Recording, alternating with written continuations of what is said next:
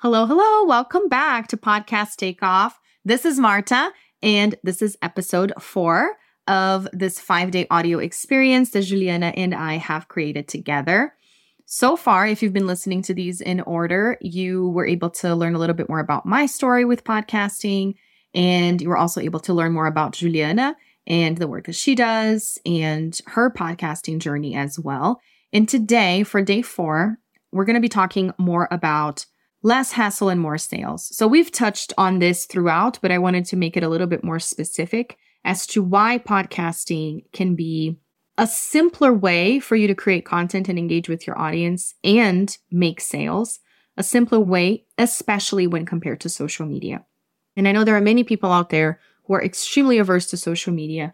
In my work, mentoring women and helping them with marketing, many of them just don't want to show up and have a really hard time in being consistent with social media. But I'm here to tell you that that's not the only way. So if you're in the camp that I hate social and I wish I could just delete my Facebook and Instagram, I'm here to tell you that there are many people that are successful in building their businesses by just leveraging podcasting. Now, if you're in the camp like myself that likes social media, that leverages social media with your content to connect with people and to stay visible because you like it, most likely because you're an extrovert like myself and you enjoy it, then I'm here to tell you that podcasting will add fuel to the fire. And in many ways, it can be kind of like the starting point for your content creation, where you start with the podcast and then you repurpose all the content for social media. Or maybe you start with social media or your email list and then you just use the podcast as a different way of connecting with your audience, a different touch point. And this is exactly what I want to tell you about. Well, first of all, in terms of the last hassle, let's start there with the fact that you can literally just speak. And this was one of the things that were the most attracted to me when it came to podcasting, because if I need to sit and think and write and rewrite and edit, I mean, if you know what I'm talking about, at times when you're writing an email or a post, you kind of second guess yourself. Now, this could happen with speaking, but I feel like it's such a more spontaneous way of going about it, especially if you allow yourself to literally just press record and start going, which is what I usually do. It is an amazing way for you to just let go of the fear because it's not like you're going live, right? On Facebook. Yes, you can go back and you can edit your own episode, but you just practice this confidence in your message. And you don't have to look good. You don't have to do your makeup. You don't have to worry about your background. You literally just speak into a microphone like I'm doing right now.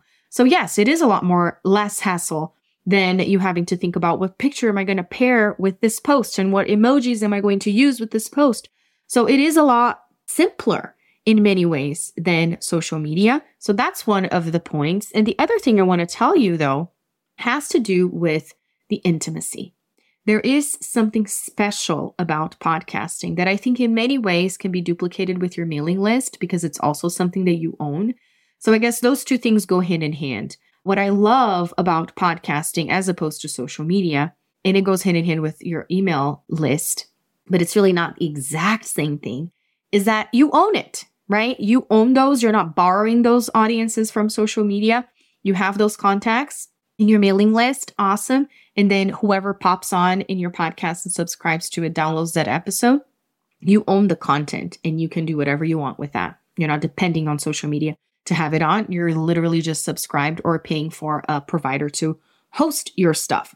And that is the very thing that creates more intimacy because when somebody's tuning in, they're there listening to you. They're not just scrolling through social media and also looking at other people's episodes, you know, at other people's posts at the same time. It creates some exclusivity there where they need to be paying attention to you.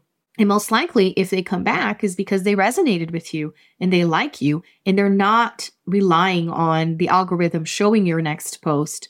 They are going to go and listen to your next episode because they're subscribed and they're getting the notification, or they already know, hey, I want to see what Marta has posted next, you know, what episode she had next.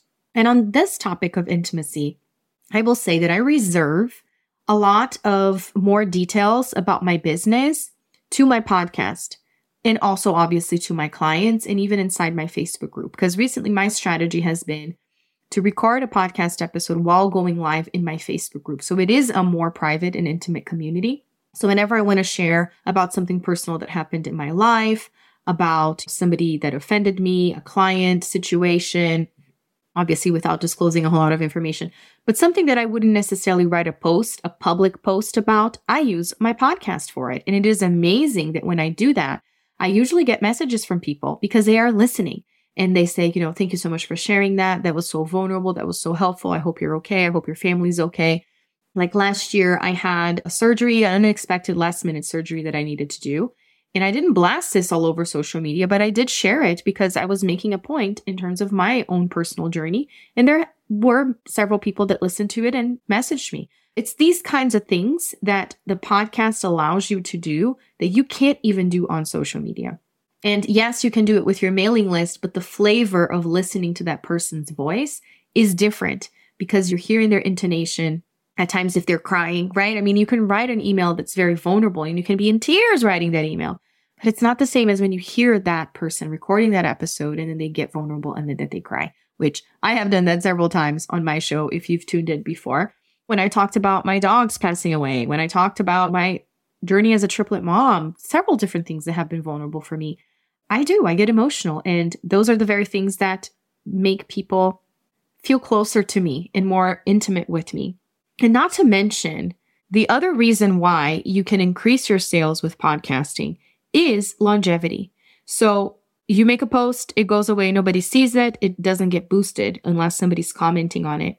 With your episodes, they're there forevermore. And if somebody, based on a keyword or they're just going through the list of your episodes, if a title sparks their interest, they can click on it and they can listen to it. It's so much more accessible and it has a longer lifespan for as long as you decide to be hosting your episodes on there. So all of those things compounded really do help with the growth of your business, mainly because you get to stay consistent with something that is more practical than having to worry about the picture, the lighting, or whatever.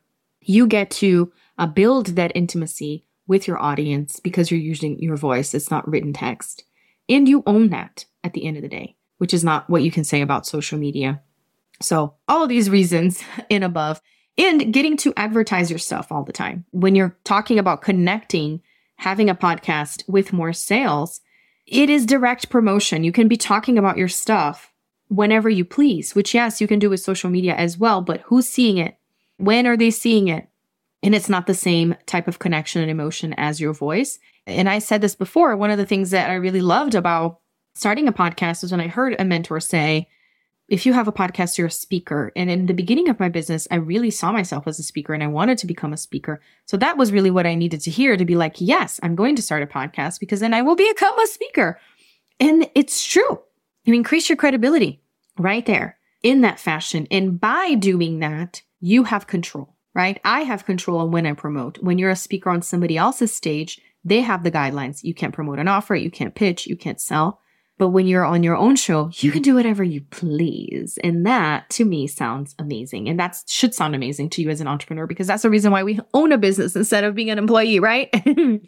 so I hope this was helpful in, you know, helping you realize the many different ways that podcasting is a lot simpler, is a lot less hassle for more of an ROI because you're connecting more intimately with people. You have full control of what you're doing and you get to experiment, you know, press that record button and just go at it, not worrying what are people thinking, what is happening, because you don't have instant feedback. So use that to your advantage, right? So I want to remind you again that you still have a chance to join us for Skyrocket Your Visibility, this three in one ultimate visibility package that Juliana and I created together.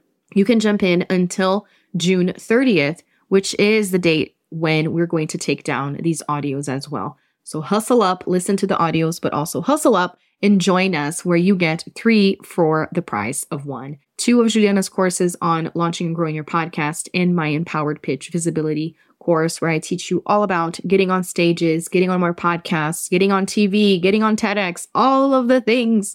And it's just really, really an amazing, very comprehensive program to increase your visibility without having to use social media. That's what we're going for. And ultimately increasing your sales and growing your business. So just go to martaspirk.com forward slash skyrocket and join us. I am so grateful that you joined me for this episode. And now I'm hoping that you will continue on in this series, but also join us for Skyrocket Your Visibility. Bye.